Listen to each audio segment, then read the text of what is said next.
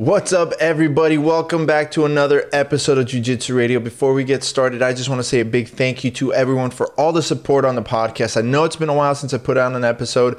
2021 kicked my butt, and 2022 is actually starting off great. Just finished doing an event with Pillow Fighting Championships. I got a ton of stuff in the works, bringing back Sonder marketing to the forefront of my daily work duties. So I can't wait to get out more content for all of you. Before we get this episode started, I just want to say a big thank you to all my sponsors Choke Aloha, uh, Jiu Jitsu Soap Co and AJG Fight. I just want to say thank you for all the support. If you guys are interested in getting the hookup from any one of our sponsors, check out the description below or wait until the end of the video for more information on how you can use promo codes to get a special discount on any one of their products. Now, before I start this episode, I just want to give you a heads up. There were some audio issues that we had to deal with because of the connection. Uh, um, my guest today took the time out of his busy work schedule, so we had to do it just kind of on the fly. It was a very last minute kind of podcast. Uh, I did my best I could to clean up the audio. I understand some of these sections might be a little bit tough, but just tough it out because some of the information is really, really important, and it's something that I feel strongly about that we really need to get the message out there when it comes to MMA, not only in Florida, but around the country and around the globe to really give the fighters um, the best future in their careers when it comes to MMA. Now, with that being said, I hope you guys enjoy this episode. Don't forget to follow us on social media Instagram, Facebook, uh, TikTok, and don't forget to join me weekly on Twitch for some awesome gaming. Got friends from all over the world that join me. Just go to twitch.tv slash karajitsu. And with that being said, I hope you guys enjoy this episode. Catch you on the next one.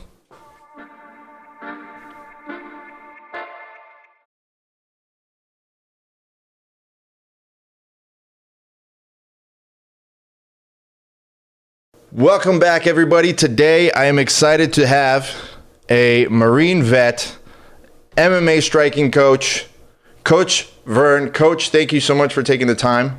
Uh, thank you for your service. Let me start off with that, but thank you for taking the time to jumping on. Yeah, absolutely. I appreciate you having me today. I'm excited to be on your show, and you know, I, I look forward to a good discussion. And you know, it, it just this is what I love to do. Know, do. So let's kind of give a background first on who you are first, just to get that out of the way, so people know your background, who you are, and then we'll get into the the nitty gritty of the the real point of the conversation. So just kind of give me your background, like where you're from, where you got started, how you got into martial arts, everything. Absolutely. I'm originally from Clovis, New Mexico. I started boxing whenever I was a kid. Everybody's got the story about how they were into a boxer. I really was. That's where I started. Um, you know, fought for a few years as a teenager, joined the Marine Corps out of high school. After the Marine Corps, had nothing to do but get in trouble. A friend of mine said, Hey, I can get you a full contact fight. This is the early 2000s. I was nervous as all hell. And thought I was going to get the shit kicked out of me. And Went in and record in about 23 seconds and felt like, man, this is where I belong. Uh, in the Marine Corps, you know, the, the, honor of being able to learn some great Muay Thai and kickboxing from, from a, an amazing crew and a great kickboxing coach. Had a chance to train with the Marine Corps boxing team for a little bit, you know, so I mean, striking was uh, pretty versed. Uh, submission grappling, you know, it's, I mean, mixed martial arts was just kind of a love of my life from the early 2000s, and here we are 20 years later. That's awesome. So you you came in you you you started coaching and now you're training out of A1 boxing but your training is actually the V10 training. That's your that's your school correct? Yes. Yeah that's correct. We uh are Glenn Goodson runs A1 boxing out of Aurora Colorado. An amazing uh, gym owner. Yeah you know he gives a lot of coaches an opportunity to go ahead and you know, coach their people out of the gym. It's a large space, but we're the only mixed martial arts program out of there. So we've got a good, you know, half cage setup, a lot of mats. You know, we put in a lot of work, and that's where that's where V10 is born and bred. That's awesome. So you you've been coaching now for how long? I've been coaching in total about 15 years. That's you know, awesome. Previous to this, I owned and ran Child's Play Mixed Martial Arts here in Colorado. I ran it for about seven, seven, eight years, coached, and had the pleasure to work with some of the best talent that came out of Colorado. Uh, you know, in 2017, I decided to shut it down just because I was over the politics of it. You know, got in a, a bad business deal with a coach that didn't have the same vision as I did. in 2018 at 40 years old, I came out of retirement just blocked and started knocking out young guys again, and had a lot of my old fighters say, "Hey, coach, what's going on, man? Are, are we doing this again or what?" So, you know, we started building this again, and early uh, of 2021, you know, we decided to get back to work. You can't get that fight spirit out of the Marine, huh? Never can, man. you, the thing about it was was my first opponent back out of retirement at 40 years old was an Army veteran, about 10 years younger than me. Put him put him away in 53 seconds, broke his ribs, broke a hand of his. You know, I mean, I never wished ill will on anybody, but it was a lot of fun to go in there and know I'm still dangerous. Uh, you know, took another fight short notice, knocked the kid out in the second round, fought on a military guard, dubbed Army versus Marines, put the kid away in the third round, knocked him out cold you know, that's a great fight. If anybody wants to look it up, Vern Earwood versus Justin Richline, you'll have fun watching it. Yeah, I'm gonna I'm gonna have to go look it up. Uh, you might want to try put like bringing the phone a little bit closer, just because the mic does keep on cutting out. But I think you'll be all right. So, with that the way, I think we can safely say that no one's gonna sit there and question your amount of time coaching, fighting. Like you've been around the block, you've basically seen it all, just like any one of us that have been doing this for a long time. Yeah, so, absolutely. I, I, I've been in the game for a long time, and even in the, the time that I took off, you know, uh, from coaching 2017 to 2021, you know, not a whole lot in the game changed. Different technique, new toys for people to play with, different type of bag, everything else. But I mean, at the end of the day, it's mixed martial You know, it, promotions are put on to provide a platform for young fighters that are involved in combat sports. It's no different from boxing, kickboxing, Muay Thai. Uh, you know, it's, I mean, I, have definitely been in the game for a few years. You can say that. Yeah. So now the reason why um, we connected and I reached out to you is you coached a fighter by the name of Jack Willoughby at the Last Rise FC fight down here in South Florida. Uh, was it January 22nd? And I've only been able to see just kind of everything that was being posted in regards to the event leading up to it. There was a couple of things that I saw uh, in regards to the promotion, just kind of like screwing over fighters and stuff. But then when I started seeing your posts in regards to the conditions of the back, um, just in the training and everything, or the the prepping rather for the fighters, it kind of just sparked my interest because it looked like it's very easy to see one person complaining about a promotion and saying like, oh, that's just someone that maybe was just you know ill prepared or wasn't wasn't ready to to go show out. It might have been their first rodeo, but that's not the case here. It became a thing where it's several people had complaints, had text messages that they were posting up showing how they were getting treated by Rise FC. So I don't want to sit there and be like partial. I try to be as impartial as possible. So I just want to get from from your point of view and your experience, just kind of fill me in really on the details and, and put the pieces together for me. You know, what happened leading up to the fight? Because I know that there was issues with, uh, I guess, uh, Jack having to do a catch weight, and then like the opponent was like way more heavier than he was, and then things that happened backstage. So just kind of fill me in on on what actually happened. Well, you know, it was it was some of the craziest experience I've had in the 20 years that I've been involved in mixed martial arts. You know, I mean, it started, you know, with the weigh-ins. You know, that I mean, communication leading up to that was fair. I'm an impartial coach. I'm non-biased about anybody. I hear there's a lot of concerns with some of the promotions down there in the Florida, the Southern Florida area. Hmm. You know, but I went out there, you know, with a non-biased opinion. You know, I've never heard of Rise, Rise FC until uh, Jack agreed to this fight. Jack previously was an independent fighter. He agreed to it. Uh, you know, so now that he's with our gym, I'm not going to leave a fighter hanging. I decided to go ahead and buy a ticket. You know, uh, we had another fighter that was supposed to compete on the card. He fell off the card two days in advance. It was supposed to be a title fight. You know, uh, that's unfortunate because I feel like he would be sitting here with a title also. You know, it just worked. But getting out there today, and you know, we checked in. Things seemed like they were on the up and up problem was the commission, or, or, not necessarily the commission, the officiating crew that was there seemed to have no control over what was happening, no time, no type of time control. Uh, you know, it came down to when Greg finally had enough time to weigh in. We'd been an hour and 15 minutes, almost an hour and a half. Uh, his opponent went to the, the promoter to say, "Hey, I have to leave by 6:30 and pick somebody up." So they agreed to let him weigh in. So I stopped the promoter and I said, hey, if he's weighing in, Jack's weighing in. You know, we're going to get these guys weighing at the same time. Uh, we walk in the back. The official that was there, I found out his name was John Rivera. Uh, you know, he immediately asked me, hey, so did you guys agree to a catch weight? And I said, what do you mean a catch weight? I said, the weight's right there on your paperwork. It's 155 pound fight. You know, so Jack weighed in 155 pounds on the dot. His opponent stepped on the scale, 171.2 pounds. Wow. Missed weight by 16.2 pounds. And at that point, you know, Jack was, you know, a, a little bit heated. You know, he would be. I was, you know, I'm going to keep my composure. I'm going to take care of my fighter. So I asked the promotion, or not the promotion, but the official. And I said, what is your guys' policy here on this? And he said, well, you know, we give the guy an hour to cut two pounds so that he gets under 170 pounds. And I said, well, that's still a welterweight fight. You know, I mean, uh, we're happy to go ahead and rehydrate Jack and bring him up. We'll take it welterweight. And at that point, I thought, you know, the official was going to give him that two hours. Instead, they went ahead and just wrote down his weight at 171.2. He showed up the next night on weigh-ins. It was supposed to be a hydration cap. He just never tried to tried to cut. That's what it was. He showed up on the night of weigh-ins or the night of the fight at 178 pounds. So he didn't put on a lot, a lot of weight. You know, which wasn't a big deal. Jack was about 164 pounds, so there's still a sizable difference.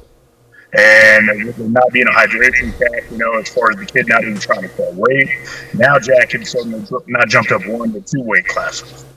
You know, we flew out of the out of pocket. We, uh, you know, Jack bought his own ticket. I bought me and the rest of the team's ticket. You know, thank God we got great sponsors. You know, but I mean, outside of that, we go out there, the fight scratched, and we just flew out there for nothing. So hold on. So let, us go back. So Jack comes in at 155. Yep. There was nobody approached to you, like approached you guys whatsoever before you even got close to the scale saying, hey, would you guys be interested in doing a catch weight? Not at all. Jack's opponent, actually, you know, just Jack's a nice guy. Even though he's going to fight you, he's a, a respectful, courtesy uh, young man, you know, very courteous. And he actually approached the opponent and said, hey, man, let's put on a great show tomorrow night. Let's enjoy ourselves let's give the fans something to talk about. And, you know, at that point, they discussed weight, and his opponent mentioned, hey, I think I'm just a little overweight.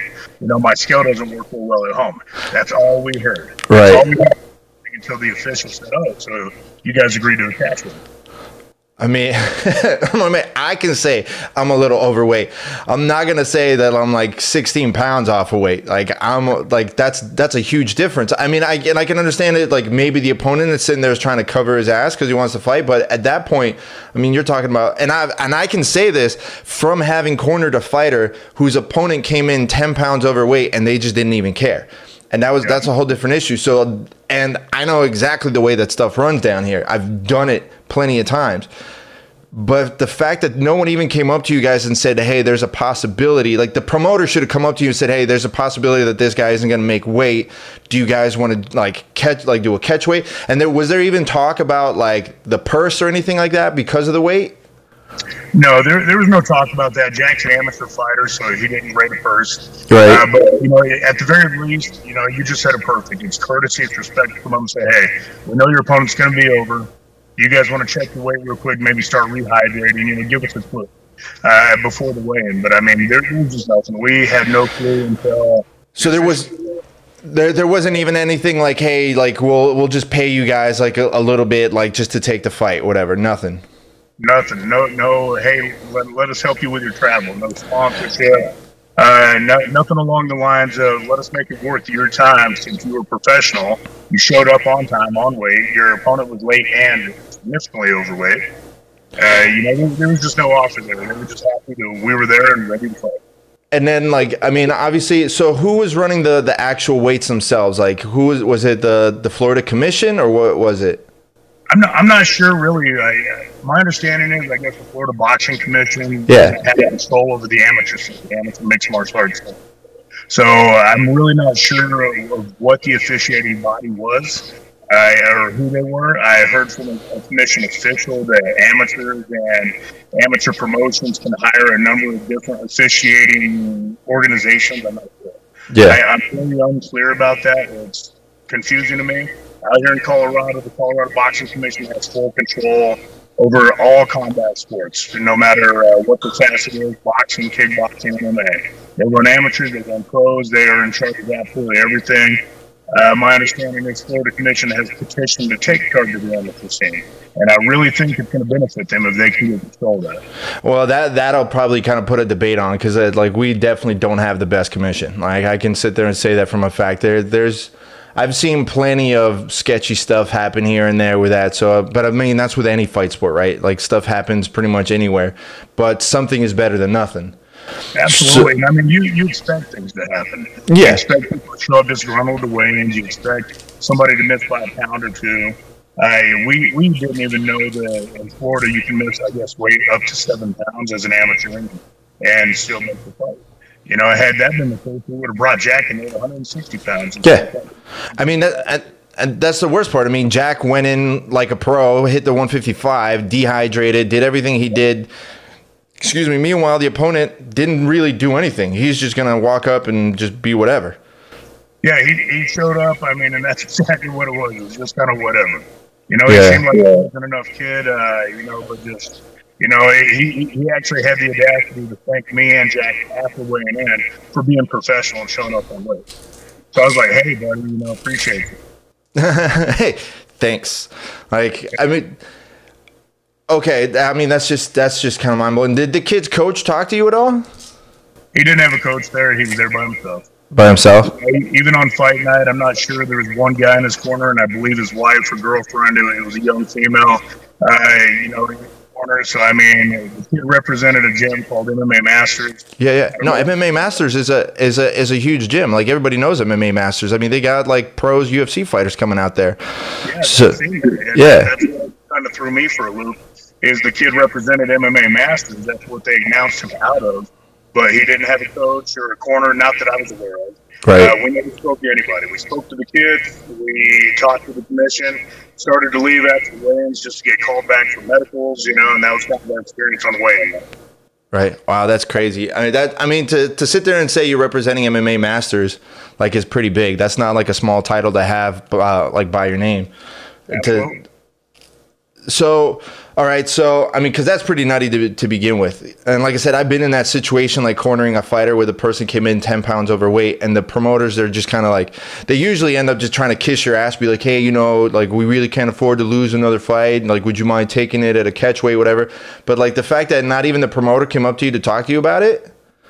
Not at all. The promoter didn't talk to us. The matchmaker didn't talk to us about it. The young lady that was checking people in didn't talk to us about it you know, I, I thought it was hilarious. I felt like it might have been, you know, I mean, in person, I'm not the scariest person, but I'm fairly intimidating. And the fact that you know, I take initiative and I was in the situation because I yeah. didn't shy away from confrontation at all.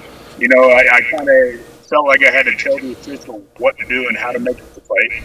You know, just for it not to happen that way anyway. And after that, I felt like they were just like, oh, they're going to take the fight, so we don't have to say anything. Okay. That's the disappointing fact is just like, all right, well, now that your medical's done, guys, we'll see you tomorrow. So then, even after the weigh-ins and everything's done, nobody approached you guys anything to discuss about the catch weight or anything like that. We didn't hear from anybody related to the promotion until the next morning. I had wow. a lady by the name of Kate shoot me a text and say, "Hey, is everything good to go for you guys and your fighter today?" That was it. And I said, "Yep, we'll be at the, venue, Jack is ready to fight. You know, that's the only reason why, you know, here in Colorado, I scratch that fight all day. The promotion yeah. and the commission will scratch that fight all day, every day. But after seeing this kid show up, seeing, you know, he just didn't even have the look in his eye. I told Jack, he said, I'm not going to yank this out from underneath you if you want the fight. So he said, Coach, I absolutely want this. I'm, I'm pissed off. I want to fuck this kid up. You know, let's fight. And I said, all right, you know, I'm in your corner. Let's rock and roll. Yeah, I mean uh, that's there's there's no other way you can really do that. I mean, did so here's my question, and, and granted, um, it's I guess in the end it's really none of my business, but did Jack pay for his own flight, or did they pay for the flight for him to come out? Jack paid for his own flight. He yeah, paid, he, paid out of pocket for his own flight. Um, after we discussed this, once he joined my team, I wasn't going to leave him hanging. So you know, I flew myself, uh, three, two other coaches out there, and the fighter who was supposed to also play. So I mean, I came out of pocket for about fifteen hundred bucks to fly out there. Jack spent about three hundred bucks of his own money. You know, it just for five of us to be there, only because tickets were already purchased when we found out two days before the event that the title fight was off, and my other fighter wouldn't fight. Yeah, that's yeah. I mean, there's there's literally I, that's that's a dick move at the end of the day, that's a dick move because you guys aren't going to say no. You you spent what fifteen hundred? He spent three hundred. Like you're not going to sit there and say no when you already have that much money invested. You're going to say like fuck it, it's experience that I need to get anyway. I'm here. Like I'm not going to go home after having cut weight, done all the training. Like your coach is here. There's there's no fighter that's going to say no. No, absolutely, and that's kind of where Jack is at. He was, he, was in a hard spot for a young amateur, you know, because his first fight, I guess, the opponent missed weight by about two pounds. He came in at 154 pounds. You know, no big deal. He's young. He's an independent fighter at that time. Now, you know, in the, in the promotion, the kicker is they even try to take credit for hooking Jack up with you know, just because they've messaged me to say, hey, there's this young independent fighter out there in Denver. Maybe, you know, he'd be a good asset. Well, he is a pretty good asset, you know, so thank you guys for that. But the shitty thing is, is they're crapping all over their fighters, man. I mean, yeah, you know, Jack could have went out there independent this time, fighting a kid 16.2 pounds over. His head would have been all fucked up. You know, he wouldn't have been ready to fight. He would have been like, "What do I do? You know, I'm not going to fight this guy." Yeah, but I mean, there's there's so many other factors you got to take into consideration too. Like Jack's probably super dehydrated because he's cutting weight to hit 155. The other guy's 16 pounds over. He's not worrying about being dehydrated. At even all. even if he cut, let's say, 10 pounds or whatever that's super easy to make up in that 24 hours compared to Jack, who's probably going to have to try and recover like a good 15, 20. Like, and so you're you're already risking severe brain damage from the dehydration alone, and you're you're already somewhat depleted compared to someone who's regaining back, let's say, 90 percent compared to Jack 75 percent because he went the extra mile to cut the weight. Yeah, absolutely. So yeah, that's that's just a that's a sketchy move. I mean, I, have seen it. I've seen it. It's just really a promoter trying to cover their ass to, to make sure that they have enough fights because then it becomes a whole issue. But I mean, man, that's a huge risk that you guys had to take considering it's an amateur show. Like you shouldn't be putting your amateur fighters to that. You shouldn't put anybody into that kind of situation, but let alone I mean, like your amateurs, you got to take care of them. Yeah, absolutely. You really shouldn't. And I mean, it's like even as a coach, you know, I'll put myself out there to say, you know what, I probably should have still scratched the fight, but I wasn't going to take away the opportunity and the experience from that. Yeah. You know, I mean, it put me in a hard spot as a coach because, like I said, here in Colorado, I scratched that all day long and said, no, you know, yeah. we want the kid suspended. Uh, we want his gym, you know, talk to, you know, from the commission saying, guys, you got to do better. We expect better. You know, at the end of the day, and whenever we start talking about fight night in a few minutes, it, it all comes down to fighter safety. Yeah. You were talking about being depleted, dehydrated, you know, potential, you know, not only physical damage, you know, why cutting weight like that, because there's always that possibility. Yeah. But you can risk, you know, a heart failure, you can risk, you know, brain damage, like you just said. You know, the thing is, we do got great weight cutting methods, but at the same time, it makes me scared, scared for my own fighter. You know, by saying, man, you're putting you at risk by putting you in there with a guy that's easily 20 pounds heavier than me. Yeah. You know? And I mean, it just, you know, the, the pros and cons of it from a coach's standpoint is you can see whenever somebody tried to do something such as cut weight, and you can see whenever they just didn't give a shit. You know, yeah. whatever was happening in their life. What really threw me for a loop is the kid didn't try to cut weight at all.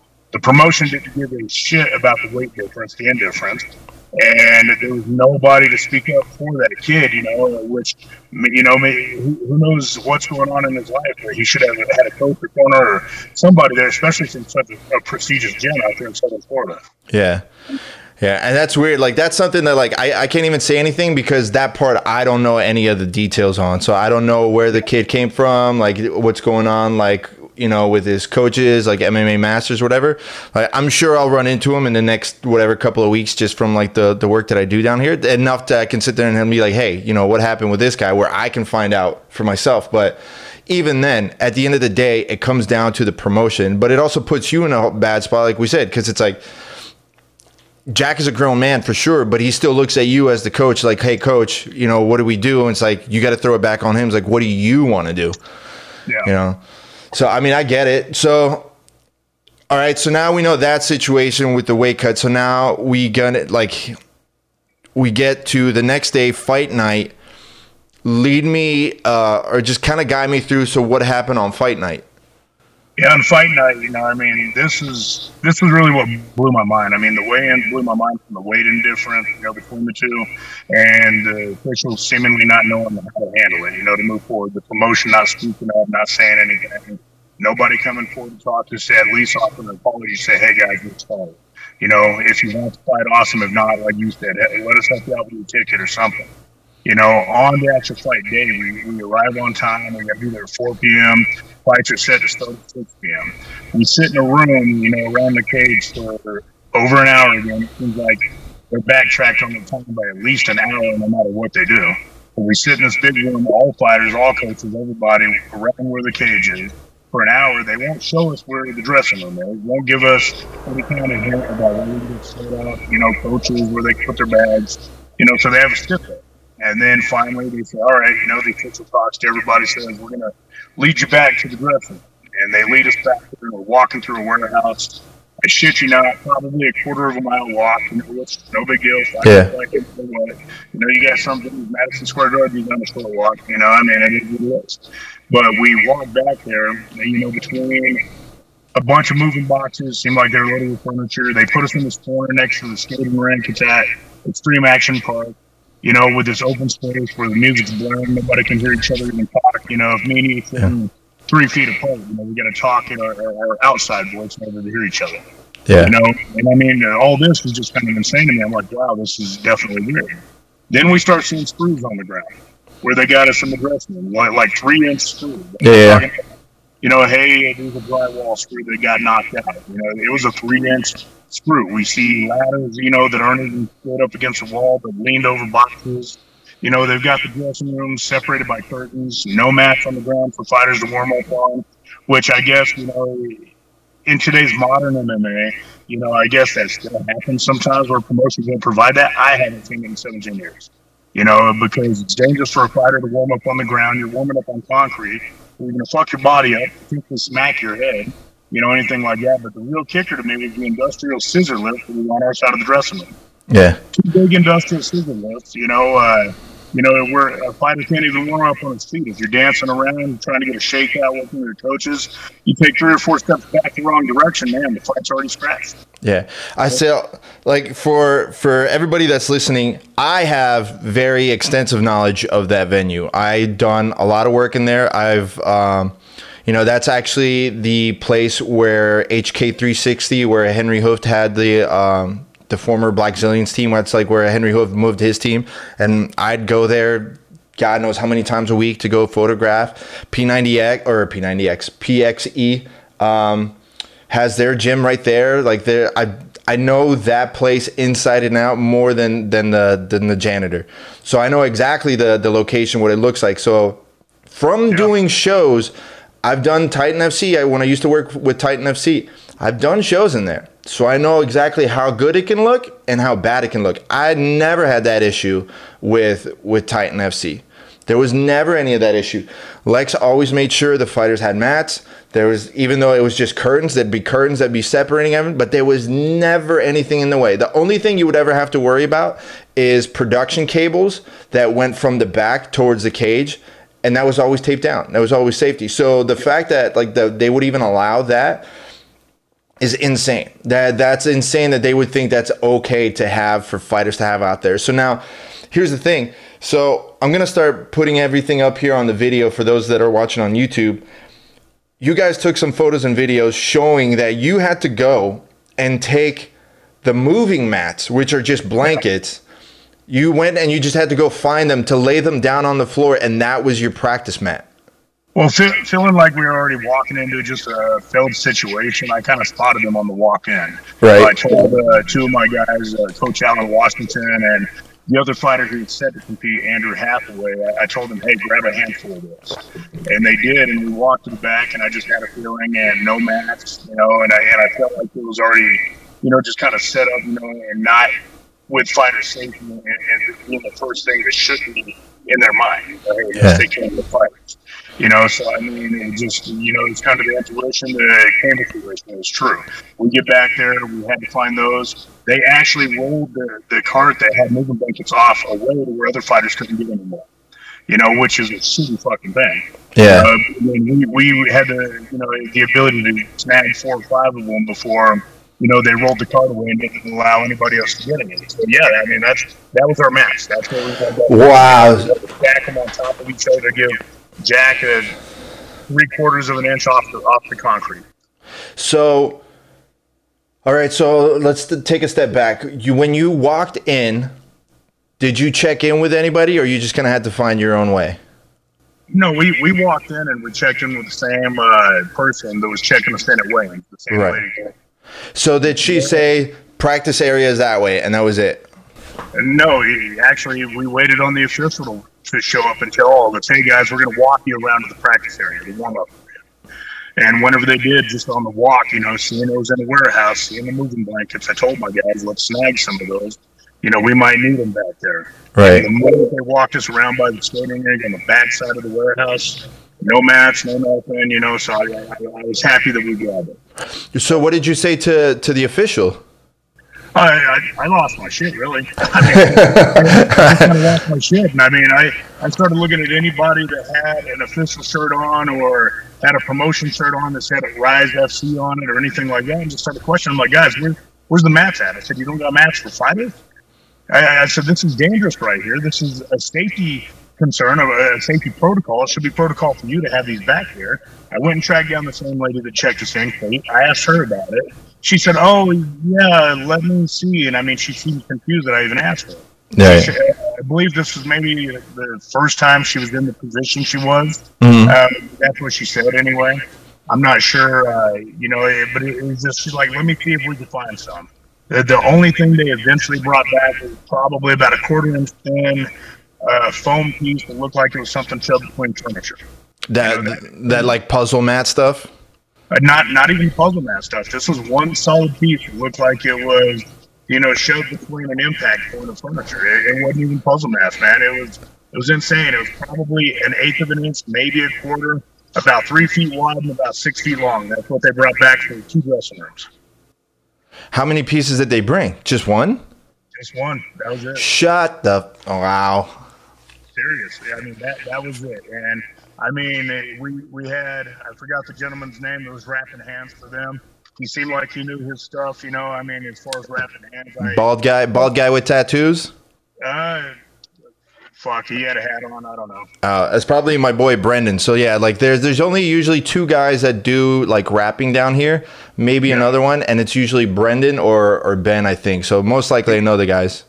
Yeah, yeah, well, whichever gen- whichever guy was back there, he seemed like the only person that knew what the hell he was there for. Everybody else didn't like they had direction. Nobody knew who was signing off on wraps, taking care of anything. I actually asked him, "Hey, can I just get two tapes of, of gauze and a, a roll of tape, and I'll wrap that. I'll take care of my guy myself." Yeah. you know. And I mean, he was pretty busy trying to wrap on people, you know. So I mean, it's. But the crazy thing was, this is this is why I even brought him up. Is his table the fighters is right in the middle of our dressing room, which was five feet away from the industrial scissor lift, which Yeah. limited more space for fighters to be able to stretch, warm out, get loose, try not to be, you know, in danger before they actually got in the cage. I mean, fighters should do two things: they should train and they should fight.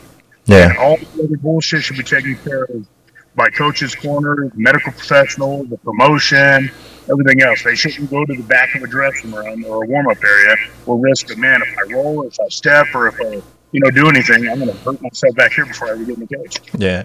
Well, unfortunately, like that, I've seen that I've seen a, a lot of times on like the small promotions where they're, you know, it's always blown my mind.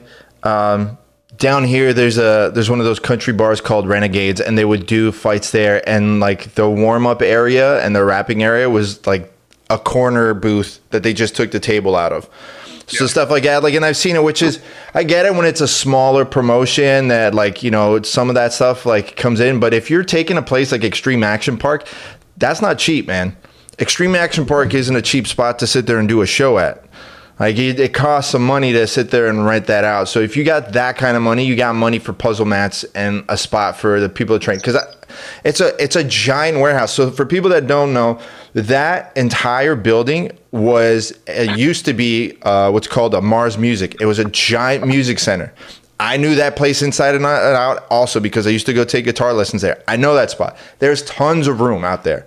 So unless someone got super cheap and they only wanted to have that little spot or they just did not give an absolute crap about the fighters, there's no reason why you don't have enough space because you there's there's a the roller skating rink. There's a car uh, like showroom there. They have escape rooms there. They have the basketball courts. They have the whole entire arcade. They have a uh, a go kart place.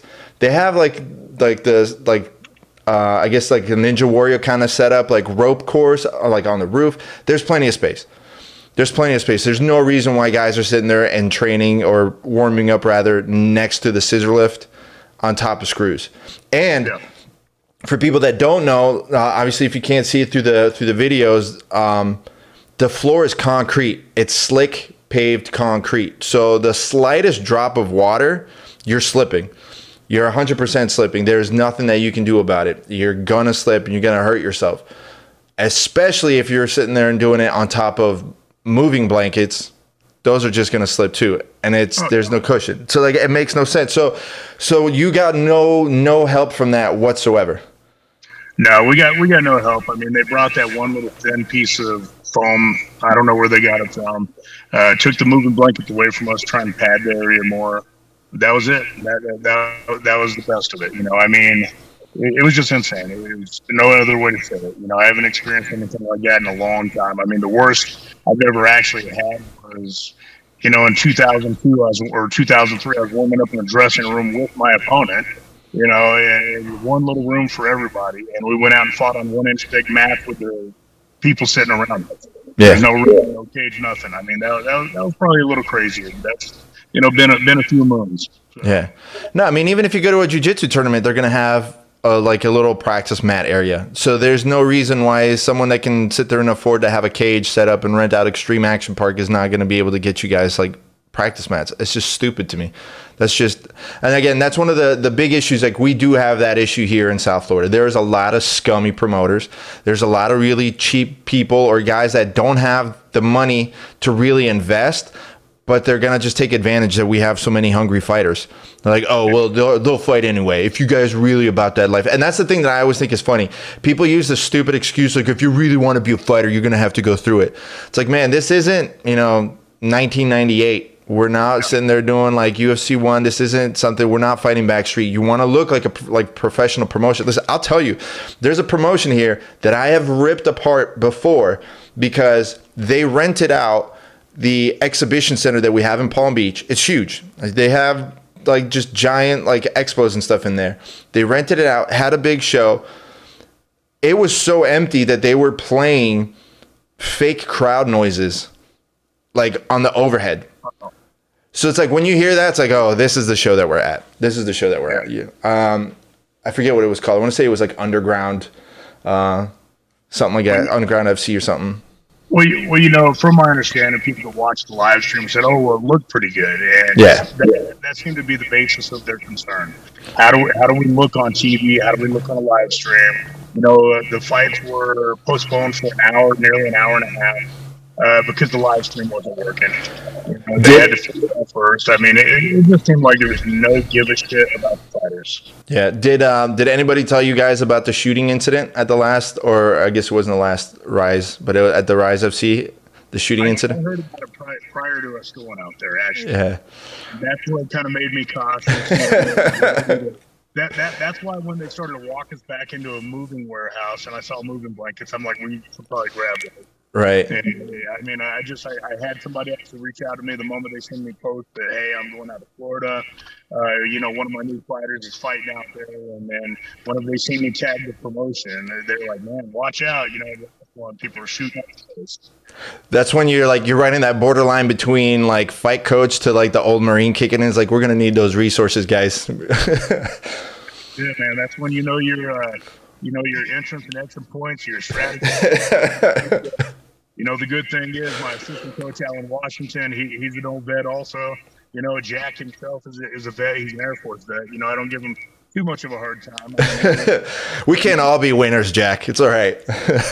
you know, I mean, you know, but hey, he, he destroyed his opponent, you know, so we're happy about that. Gotcha. So, man, that that part's crazy. And like like I said, i am gonna play the videos. Uh, I'll have the videos playing on and off so we can see it. Um, so they call you guys in.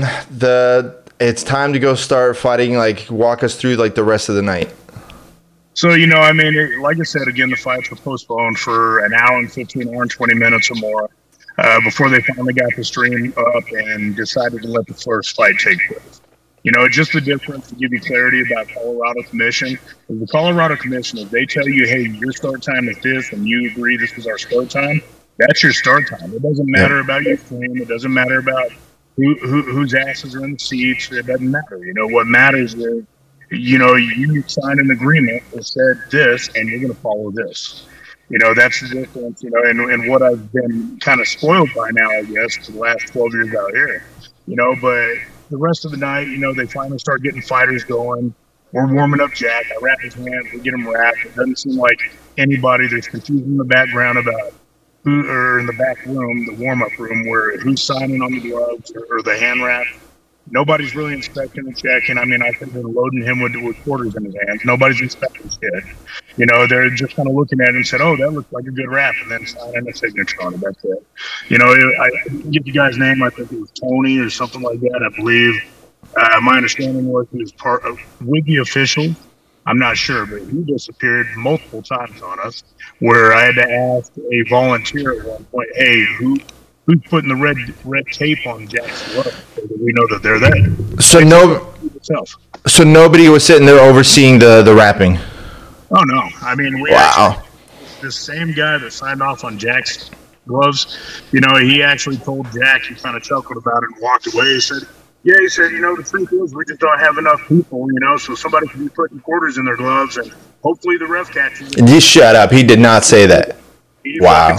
I, he's dead serious. He said that to us, and we're just like, wow, because we're over here watching his opponent, Oscar Perez, not have hand wraps on.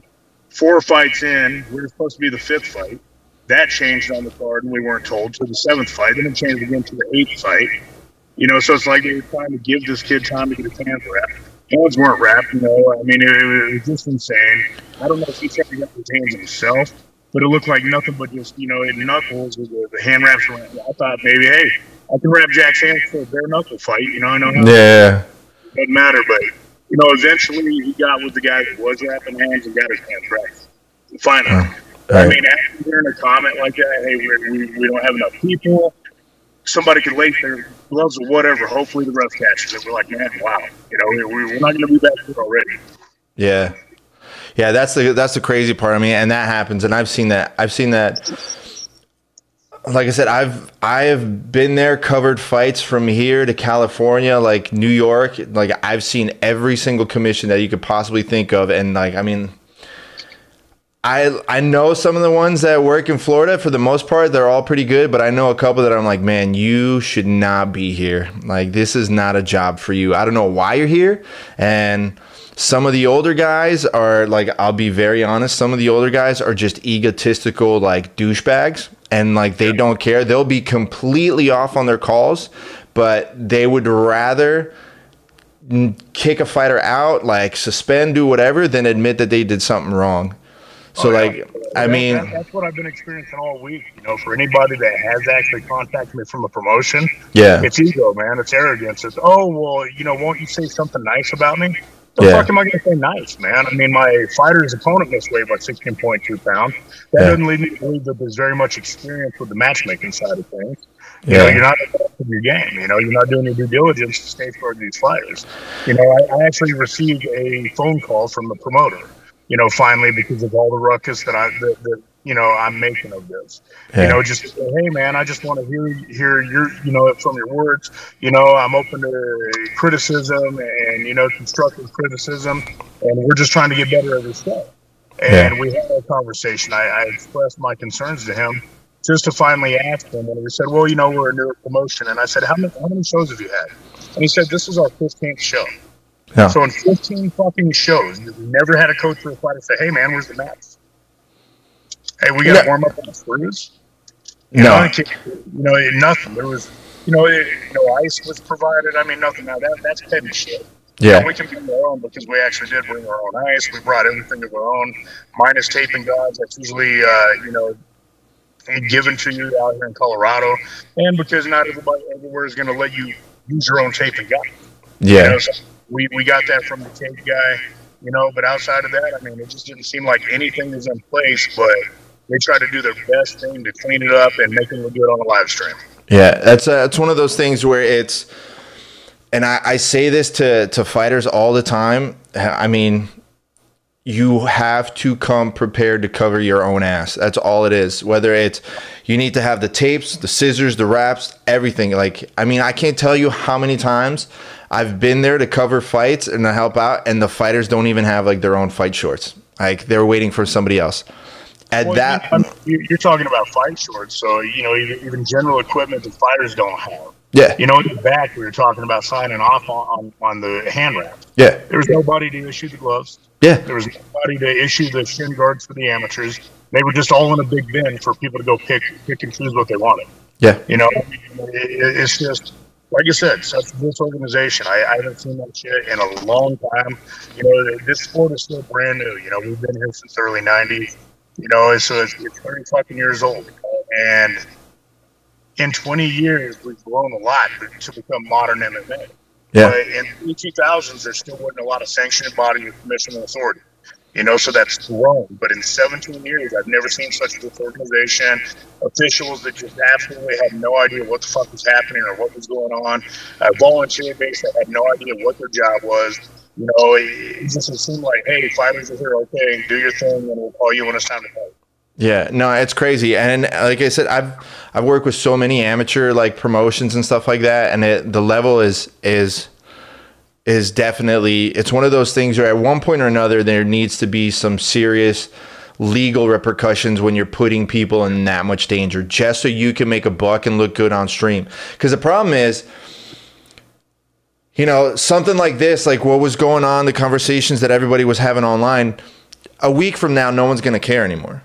It's going to be like they're because it's not their world, so they're not worried about it. And promotions that run this haphazardly are going to sit there and just be like, whatever. No one's going to remember. That's why I said people don't even realize anymore that Rise is the one where everyone like where the the guy pulled out a gun and started shooting. You know, and there's videos where they show that that the venue and the and I don't know if it was someone from the promotion, whatever, literally let the guy that shot off the gun just go.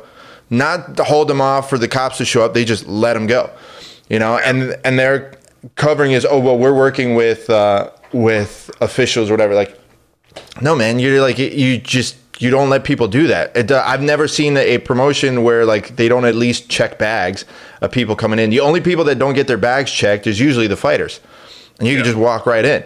That wasn't a fighter that was like a spectator so even then like uh, there's just so many gaps on so many levels that need to be just you know just needs to be covered, especially down here, because it's so easy to get scammed down here. I mean, there's been so many promotions where the fight was going to go and it got scrapped. There's been so Yeah. many, like, it's just nuts. It's absolutely nuts. So, Jack wins the fight. Yep. You guys get up there. What happens after? Like, what was like? Uh, was there like any more discussions? Did the promoters talk to you anymore? Like, what's what's been like the the backlash from everything? Uh, Absolutely not. I mean, Jack wins this fight. We hung around for a little bit. We were going to dip out the moment Jack was done. We wanted to go celebrate, uh, you know, and have some fun. But I mean, it was such a shit show where, you know, Jack dislocated his shoulder in the fight. You know, it just pulled out. You know, he, he's healthy, he's good. But I mean, it pulled out, so it took the medical staff about an hour to get it back in. But you know, that was a plus. They were doing their job. They were trying to take care of him. It just kept slipping back out Yeah. and the process of resetting it. You know, uh, but unfortunately, it just took a little while. So, you know, watching the rest of the shit show, me, Coach Allen, you know, we're sitting there helping out other pros in the back. They brought in pros for their tournament sudden death. Uh, there was pros that didn't have anybody helping them with anything. I mean, you know, that didn't have a coach, didn't have a corner, flew in, you know, didn't have nobody to wrap their hands. So, I mean, that's whenever I met some of the Florida Boxing Commission because I wrapped one of the fighters' hands up. Uh, I can't remember his name. The kid's name was Austin or Ashton or something like that. You know, and I actually coached him and cornered him. He flew out with a couple of friends that you know, just didn't know what they were doing because we didn't have coaches come with them. So, you know, we, we still helped out. You know, in the process of this, you know, Coach Allen's out in the, in the crowd we don't know the rules about you know Florida officials down there who's part of the boxing commission, these different amateur uh, organizations that are in charge of the amateurs. We don't know what the case is. But Alan looks over because our job's done for the night. You know, he's changed out of his fight shirt even though he don't have to, and you know he decides to get himself a drink. It's over the same official that ran the weigh-ins, walked us to the the warm-up room in the back. And was checking fighters. Actually, he's the, the same official that checked Jack, you know, before he walked into the cage make sure he was greased correctly, mouthpiece, you know, he's got his groin protection. Official sitting there with an official shirt on, just drinking. No. We were kind of blown away by that. Now, if your job's done for the night, why not just change out your official shirt that says Florida official or, or boxing commission? Right. So I mean, we don't know. I, I, actually went back and forth on social media with this official's wife. Uh-huh. the funny thing is, I didn't tag him. I didn't tag the promotion. I didn't tag the matchmaker. I didn't tag the promoter. I didn't tag anybody. I said our experience, but I've got just enough of a following for everybody to know where the fuck I was at. Yeah. And so whenever I mentioned this official drinking, his wife started blowing up my social stuff, and I said, "Look, I said I never even tagged your guy." Yeah. I said, "But you gave it away because you're blowing up my shit. People can put put a last name together." Yeah. So you know, Coach Allen calls it a dry snitch. She flat out dry snitch. Yeah. You know, and I mean, the funny thing is, is she wants to vouch for him. Oh, he was off the clock. Hey, that's fine and dandy. Pull your fucking official shit off. Yeah. You know, perception, man. Perception they, they, they say that you know seeing is believing, but I tell people perception is deception. You never know. Yeah, I mean uh, that's something that's easily like like verified. I mean, if he sat there and he did any other fights the rest of the night, you can sit there and say, well, he's right there on stream. And we, we saw him drinking at whatever time it was. So that's that's one of those things. Like I, I can't even sit there and say it, but it's man, if that's what saw, then like I, I don't know otherwise. I don't know if the official was was gonna referee again or not. But I mean, if he's drinking, yeah, he's definitely not supposed to. I mean, well, for mo- you know, you know, the thing is, I believe there's only four, or I don't even think four, maybe maybe three or four pro fights on the card. The rest were amateur. Mm-hmm. Jack was set to be the fifth. It turned into the eighth fight, and I know at the eighth fight, he's the official checking Jack before he walked into the cage. I know probably about 20, 30 minutes after that, when Jack was waiting to get his shoulder fixed he had to go to the bathroom. He's seen the same official drinking, witnessed it himself. You know, this is 20 or 30 minutes later on a slow working promotion. So I don't believe he was exactly off the clock. I believe they were trying to backpedal to cover his ass. Right. So I mean, there's just no way of knowing. I don't. I mean, hell, the, the official fight card's not even posted online. You know, we were talking about a catch weight at the Rams.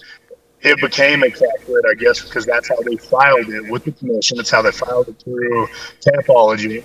You know, they didn't even file the official card. I'm just sure Jack probably reached out to say, "Hey guys, you're going to post my information." Yeah. So then online is a 175 pound fight. You know, so I mean, it, it was just everything is fucking crazy, and seeing the official drinking there towards the end of it, it's like, man, wow, this is uh, at this point not really surprising. Yeah, I don't, I don't know what the rule is for for like Florida officials, whether or not it's.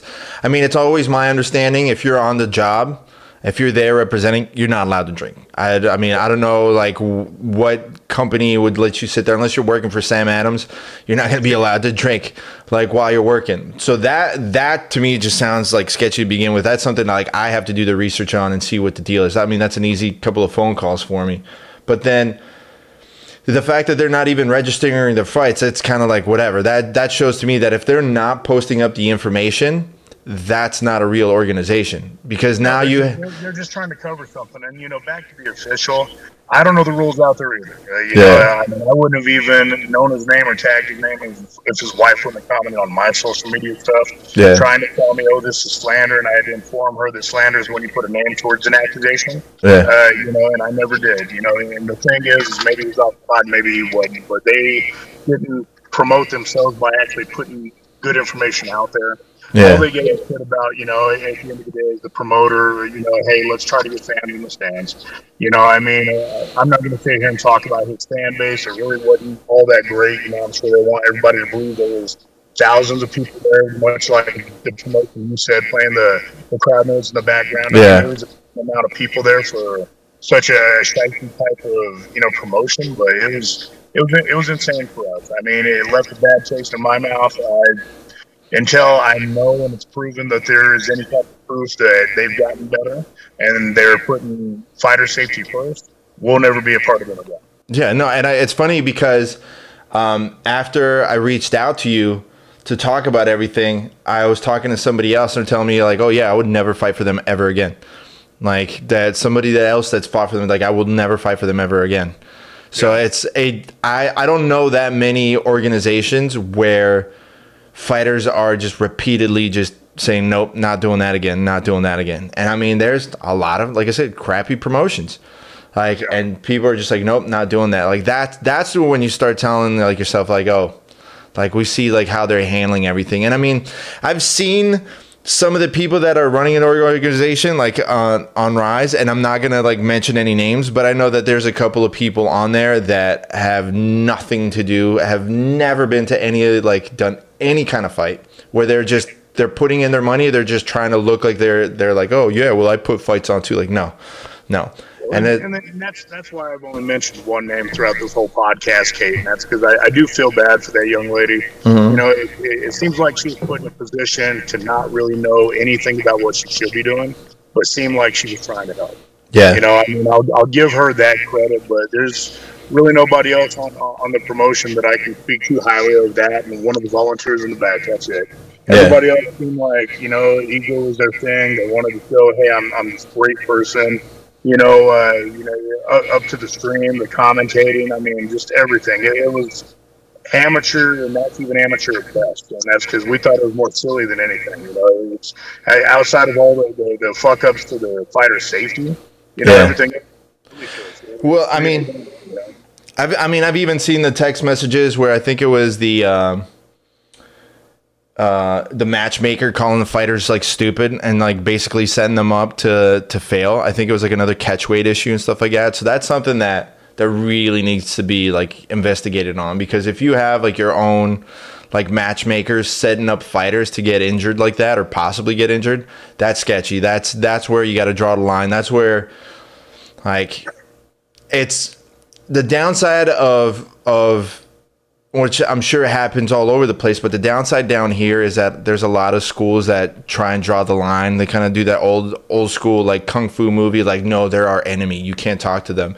It's like when it comes to like the fight promotion stuff, man, everybody's kind of has to like band together and make sure that whether we're from opposing schools. Like our students are separated, they they still need to be taken care of. Whether it's your guys or my guys. Well, and, and that's why I mentioned his opponent not having hand wraps, not having a coach or corner there. I, I don't know what gym he belongs to. I know what gym they announced about it. Yeah. You know, the thing is, whenever I'm there, my, my, my first thing is my fighter, my yeah. fighter's safety, my fighter's health. You know, and then it's, hey, what else is going on?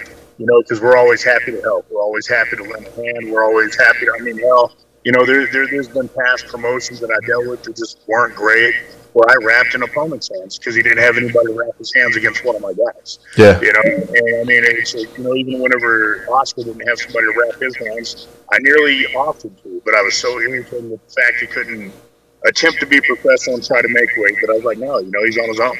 Yeah. You know, at, at that point, you know, I mean, you know, you were mentioning uh, a, a matchmaker's text messages and things like that. I mean, it was, I, I'm going to backtrack to weigh-ins just real fast and say the only thing that was said to us at weigh-ins, whenever there's that discrepancy in the weight, was we did have somebody, and I can't remember who, walk up and say, well, you know, does he want a 155 pound kickboxing bout instead? So they tried to change the match type on us, you know, or offered us that. Yeah. And we just said no. We were happy to take this fight. You know, we were pissed off the weight difference. Uh, we're happy to take this fight because this is what we prepared for. We already knew how we were going to go in, how we were going to fight, how we were going to win. Yeah. As a coach, where would you draw the line? Like, because it sounded like there's so many things that happen. Like, where do you draw the line where, regardless of what Jack would have said, that you would have been like, no, this fight's not happening. You're not going to do it? It's a, that, that's a great question, and it's a hard question because generally I draw the line with that type of weight, you know, mismatch. You know, it's it, it seems like somebody should really drop the ball there. Either told that kid, "Hey, don't worry about weight too much. This kid will fight," or you know, asked us to take the fight at the wrong go. I I probably draw the line. You know, if the kid shows up not looking clear-headed, you know, on drugs, dope, drinking, anything like that. If the promotion is, I mean, it, it, it was such a you know, just a shit show. Best way to say it. I draw the line as far as ever competing for promotion like that again, just based off of the, the littlest thing, of not even having max. You know, that's putting my fighter at risk. Yeah. Putting at risk of the injury. So injuring themselves, trying to get ready to go put on a show for you as a promoter. You know, I draw the line. You know, the littlest things. Whenever I know it, it comes down to fighter safety and health. You know, and that's because I was a fighter for a long time. Uh, came out of retirement to, to box at 40, I was about. And I mean, if I feel like I'm ever put in a position to really risk my safety and health, man, I'll pull myself out of something. And I am that old hard-headed, hard-charging Marine. You know, that just feels like I can run through anything. Yeah. But it's not the way you lead by example. You lead by example by putting your foot down, saying, you know what, enough is enough of this type of shit. I had people reach out to me, like I said, in advance before I went before to say, man, watch out for this promotion. And that's why we grabbed moving blankets. And like I said, again, I'm glad we did just so we had something to provide for Jackie and my But it's not a matter of, you know, the particulars of do you have mats? Did you provide ice? Do you got water? You know, it's a matter of a promotion, a promoter, a matchmaker, an organization at all not looking at, you know, a fighter's safety and saying, you know what, we got to more or less bubble wrap these guys until they get into the cage. Yeah. You know, we take care of these guys and make sure that they're, they're you know, just in the best shape they possibly can be for what they agreed to. You know, whenever fighters and coaches agree to anything, and you've covered a lot of fights, you cornered fighters, when fighters and coaches agree to anything, they do their best generally to try and honor what they agreed to. And we out here, my team, VTN Training, we absolutely will because I hold a high standard. I expect the best from my guys, and we're never going to show up and be unprofessional like that. But I've never like I said, in the last 17 years, dealt with such disorganization, such a risk towards uh, fighter safety and health, such a, a disconcern about, you know, who can get hurt, who can, you know, whatever, officials drinking. I mean, it, it was just, it, it, was crazy. You know, and something like that I'll absolutely never entertain again. I spoke with the promoter. He gave me a phone call. He said, "Hey, man, you guys are welcome back a thousand times over. I want to hear the constructive criticism myself. You know, that's why I called you only for me to hear him say, "Yeah, we've done this 15 times, 15 fucking times." Yeah, that blows my mind. It's 15 times. How do you not get? I used to be a co-owner of a promotion, the only promotion that ever put on an event at the Olympic Training Center. And you know, I was co-owner of that. I was the matchmaker of that. Uh, and at that point, whenever I took on those duties, I took on that responsibility. My number one priority is fighter safety. Yeah. Let's get where they need to be. Let's make sure they're in fair matchups not completely lopsided matchups, which is another one. You know, on there, uh, a kid that was 8 0 against a kid that was 1 and 1. You know, I mean, it, it was just, we'll never entertain that again. You know, if I don't know a little bit more about a promotion, that's where I draw the line. If I don't know they can be professional and take care of their fighters, that's where I draw the line. So uh, then again, I guess to to reword it from your experience as a coach,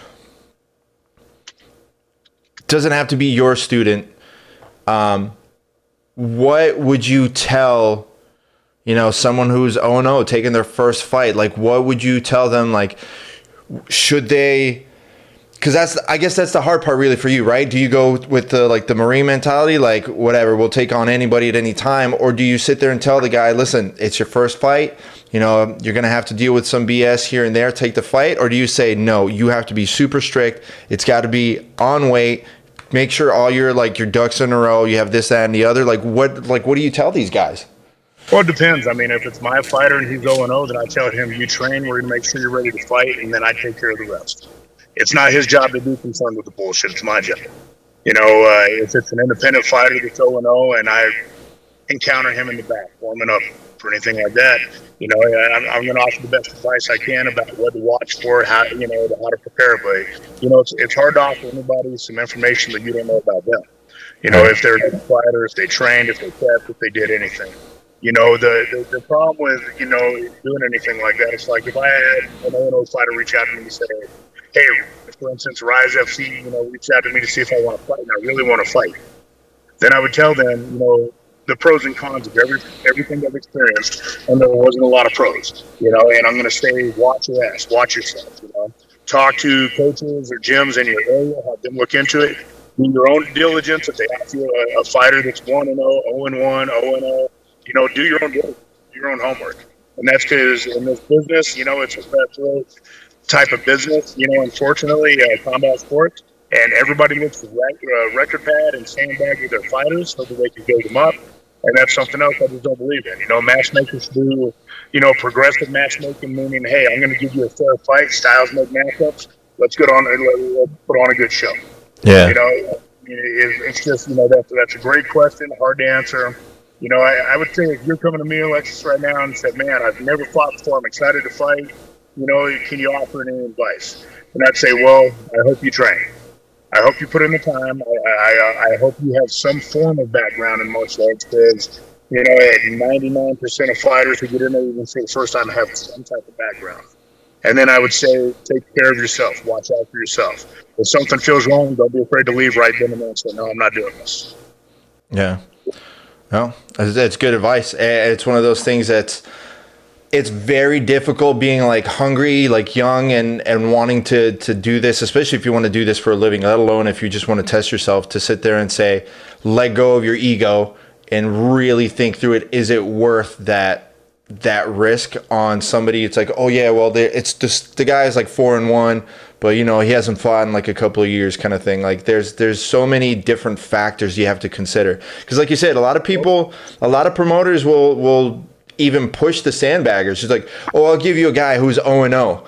Like, oh, yeah, but it, it's yeah. just a feeding system, and, but, and that that's what pissed me off about the matchup that I called out with the matchmaker. Went back and forth with him on his his lopsided match as an eight and zero oh guy against a one and one, and he said, "Oh, but it's, it's not all MMA. You know, yeah. really only three and zero oh or four and zero or whatever he called it." And I said, "You still think that's a fair matchup?" And I said, "Look, I said you guys," and I sent him a screenshot of their own picture on the Rise FC, and I said, "You guys recognize this guy as your amateur fighter of the year." And on your poster, you put six and oh, four four finishes, yeah. all MMA. So how are you going to say this kid is not what, what he's claiming to be? Yeah, you know, he just told me he's three and zero, oh, but you guys promoted this as hey six and zero. You know, he's a badass kid. And you know what? Both of those kids in that fight, I'm not naming them, but they both got a high ceiling. You know, they put on a pretty decent fight. It ended in the first round, unfortunately, by submission. But I mean, they were gamers, you know. So yeah. yeah, honestly, I think my 135 pounder out here destroys both of them. that's, the coach. Yeah. I'm 100 percent biased on that. I mean, yeah. I, have got I've got some kids that train hard and, and they follow my lead, man. So. Yeah, but no, you're right because that, like you said, there's guys that they'll push you. Oh, he's 0 and 0, but then he's like he's 0 and 0 in MMA he might be yeah. like 25 and 1 in kickboxing. They just not going to tell you their, his kickboxing record. I mean, that's what um what's his face did. Um holy crap, he fought for IKF. The guy had like 100 fights in IKF, but they were feeding yeah. him guys that were like 0 and 1. It's like, oh, so yeah. it's like, come on. Of course, he's going to be your 10 year champion when you're giving him like all amateurs and stuff. Like, that's an easy cakewalk. Everybody that doesn't have any experience. You know? Yeah.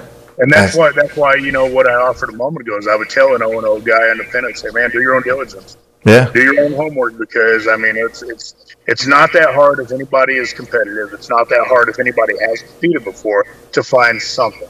Yeah. It doesn't have to be Facebook, social media, Instagram, anything like that. It doesn't even have to be Google. If you have the right avenues to go through, you can find information. You know, and and in this industry, this sport, you have to do that, and that's because you got yeah. shady matches out there willing to put you in a lopsided fight just to pad their boy. Uh, you got you know bad promoters out there that are willing to you know promise you fucking rainbows, you know, just to blow bullshit up your ass. Yeah, you know, and I mean it's just people need you know somebody that's been down that road just to say, man, I'm not going to let that happen Because Jack immediately afterwards, he's like, Coach, and I said, Jack, you're never fighting out here again. you're never fighting for this promotion. Yeah, yeah. You know, is what it was.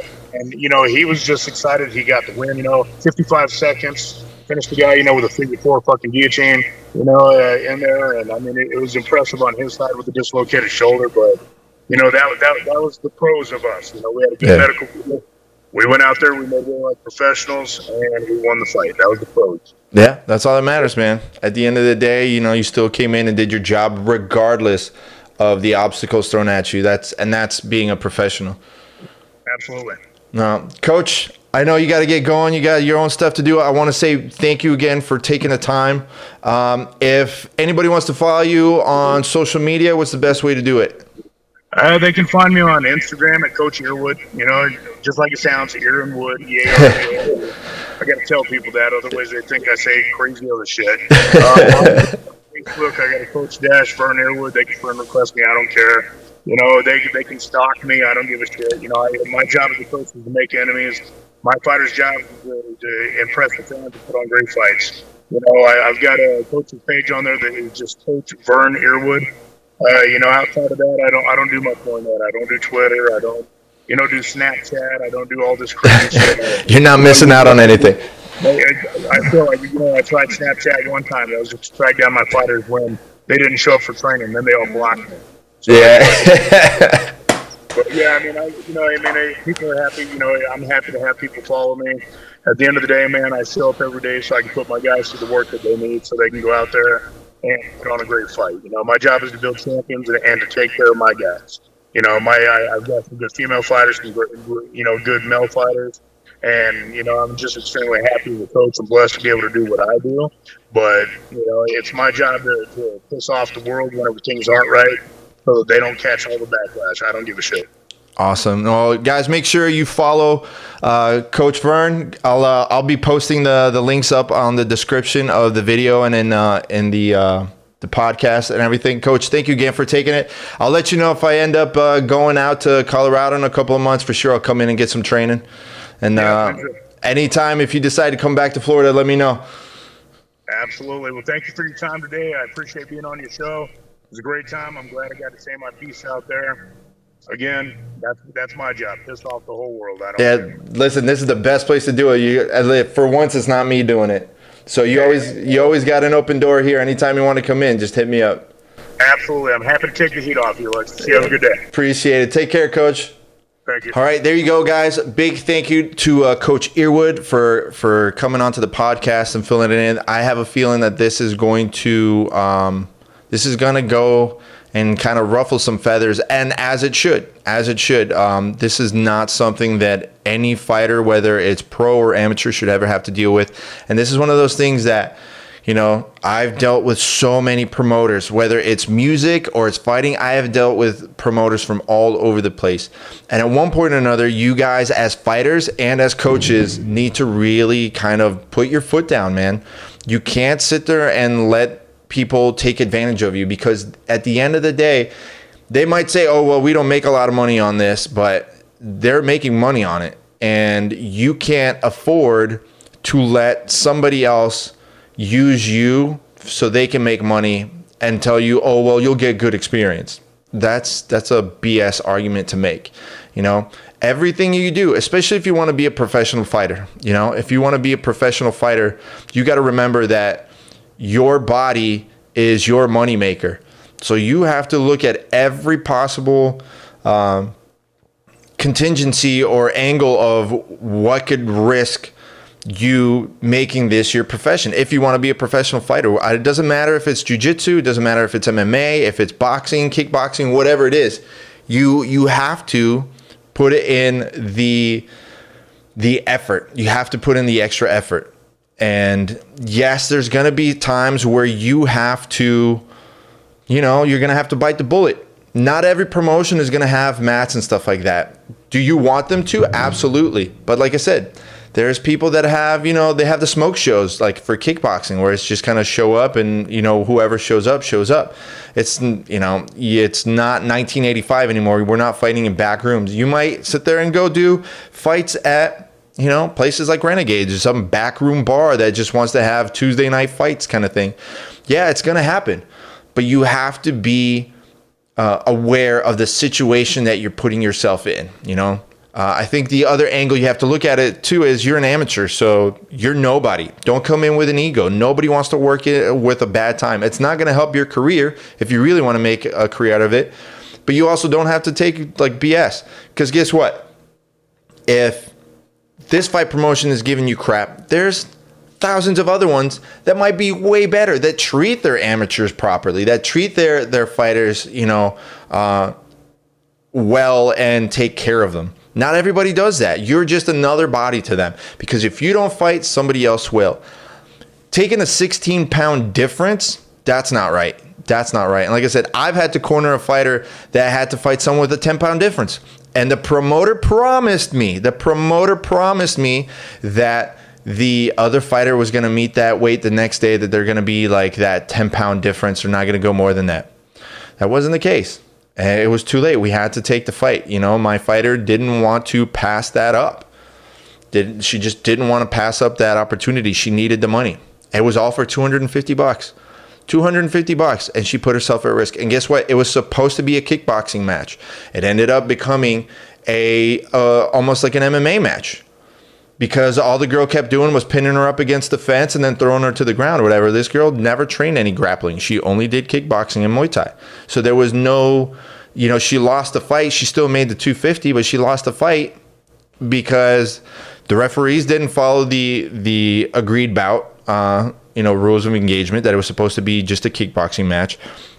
The promoter allowed someone to be unprofessional and the fighter didn't want to sit there and and couldn't afford to not take that fight. She needed the 250 bucks. It, it happens. That stuff happens. But none of this changes until the fighters push for it, the coaches put uh, push for it, and the commission stops being lazy about it. That's my issue too. The commission's job should not just be making sure that the fighters are taken care of during the fight. Because at the end of the day, what it really should be is that it should be a standard procedure of this is what you need to provide the fighters coming into the fight. This is what you need to provide the fighters for the fight, and this is what you need to provide the fighters post fight, whether it's the medical, the insurance, this, that, and the other. You know, if you're going to push the fighters to go get medicals, they got to do this, that, and the other, all out of pocket, they got to get licensed, that, then it's up to the commission to take care of everything else. Otherwise, what's the point? There's no point in fighting for a fighters union. There's no point in fighting for, excuse me, better promotions and stuff like that if we allow commissioners to be lazy. Now, I don't know any of the facts about whether that official was actually drinking, what they were drinking, who it was. I don't know any of that. So I'm not making any accusations whatsoever. I'm going to be doing my own research on it for sure. But you have to take into consideration, you know, what the issue is. You have to take into consideration every aspect of it. So if you're trying to be uh, a professional fighter and you want to go through the amateur fighter, like I said, doesn't matter if it's jiu-jitsu, doesn't matter if it's MMA, boxing, whatever. You have to pay attention to these details. And then you have to say to yourself, is this really what I want to do? Because this is the stuff you're going to have to deal with. I can guarantee you, I can ask every single professional fighter that I know if they've had to deal with stuff like that, and every single one will say, Yep, I've had to do those backroom brawls. I've had to do the ones where, like, you know, you had to train, you had to warm up in the in the parking lot on gravel and stuff like that and slip or in the parking garage. I 100%. 100%. I can guarantee you that's the case. Doesn't mean it has to be like that in the future.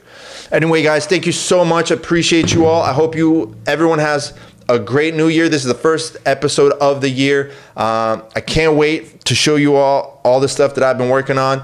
Check out Sonder Marketing. That's my company. Everything that I got going on there. I'll be working with uh, Pillow Fighting Championships this weekend. I'm looking forward to that. Possibly going back out to Triad Combat in uh, in February.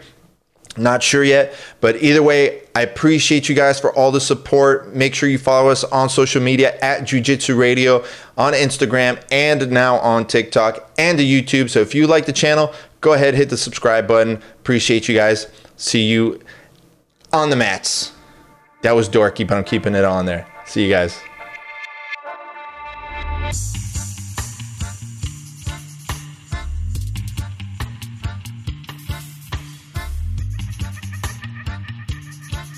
What's up, everybody? Alex here, and I just want to say thank you to everybody who's been supporting the podcast. And if this is your first time here and you'd like to support the podcast, hit the little notification bell below and the subscribe button. It's one click for you, but it's actually a big help to us to keep the podcast growing, which is all that we want to do is keep on providing you with some amazing jiu-jitsu content, grappling content and just keep you guys laughing and having fun.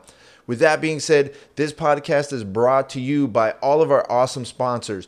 Check out Choke Aloha. Go to chokealoha.com and use the promo code Jiu-Jitsu Radio at checkout to get 20% off some of the best gear in Jiu-Jitsu. Whether you're looking for patches, hats, t-shirts, stickers, you name it, they got it, and you'll get it all at a great discount. So it doesn't matter if it's brand new or on sale, you will still get the full 20% discount at checkout when you use the promo code Jiu-Jitsu Radio. Also, don't forget that just because your jiu-jitsu stinks doesn't mean that you have to. Go to jujitsusoapco.com, use the promo code JJRadio at checkout, and you'll get 15% off all of their soaps, their entire line. It doesn't matter what you buy, your entire cart will get 15% off. Hygiene is number one, so don't forget to check out all the accessories, all the other stuff that they have for whether it's bath bombs or anything for your gi. They have some amazing products and you'll get it at an awesome price when you use the promo code JJRadio at checkout.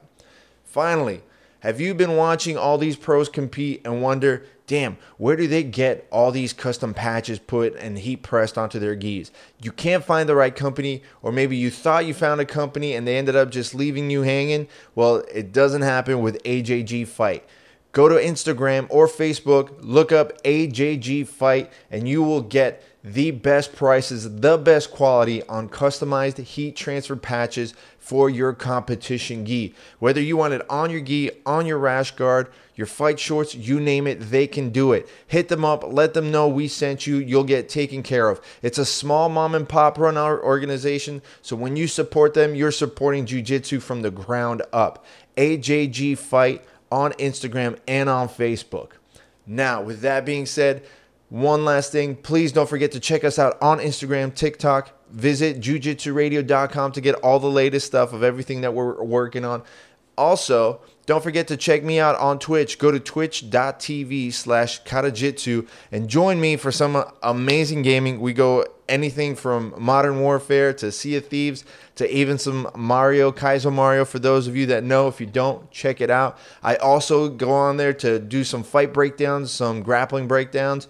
People have been sending me their matches for us to break down live on uh, on the stream. So if you got those videos, send them my way. I'd love to stream it and uh, and check it out live on the air with you guys.